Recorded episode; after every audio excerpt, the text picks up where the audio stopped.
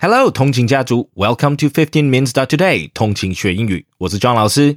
在今天节目开始之前，提醒大家要到 Apple Podcast 给我们五星评分以及留言，帮通勤学英语灌溉成长的养分。不论你是喜欢我们的每日跟读单元 Vocab Intense，还是 Look Back Sunday 的节目，都非常欢迎大家每日给自己十五分钟提升英语力。Now let's get started.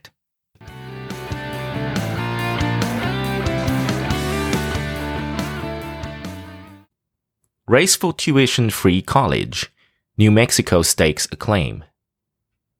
As universities across the United States face steep enrollment declines, New Mexico's government is embarking on a pioneering experiment to fight that trend.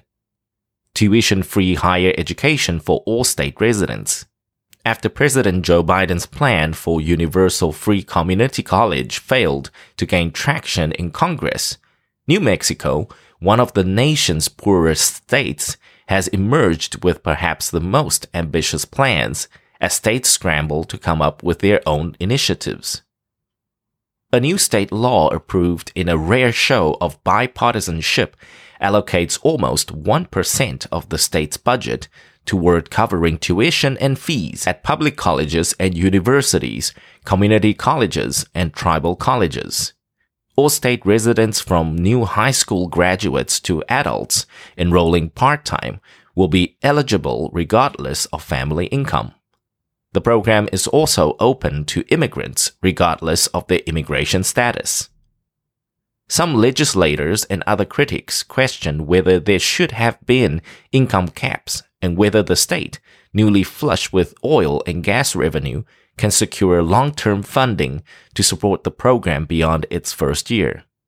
The legislation, which seeks to treat college as a public resource, similar to primary and secondary education, takes effect in July.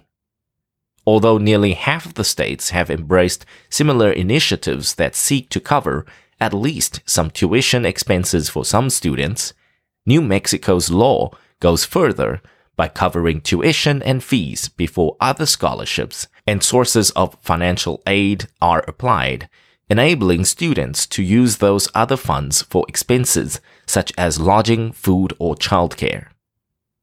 The New Mexico program is very close to ideal, said Michael Dannenberg, Vice President of Strategic Initiatives and Higher Education Policy at the nonprofit advocacy group Education Reform Now.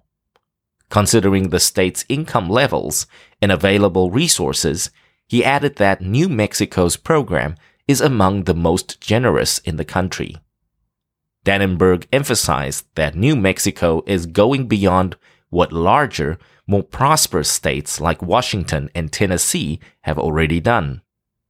Programs in other states often limit tuition assistance to community colleges exclude some residents because of family income or impose conditions requiring students to work part-time. Thanks for tuning in. 记得我们每日跟读、精选词汇以及 Intense Podcast 节目都在各大 Podcast 平台同步放送，也欢迎分享我们官网 www.dot15minutes.dot.today 以及 Facebook 粉砖给亲朋好友。通勤学英语，Improving Your English on the Go。Catch you in the next one。我们下期见。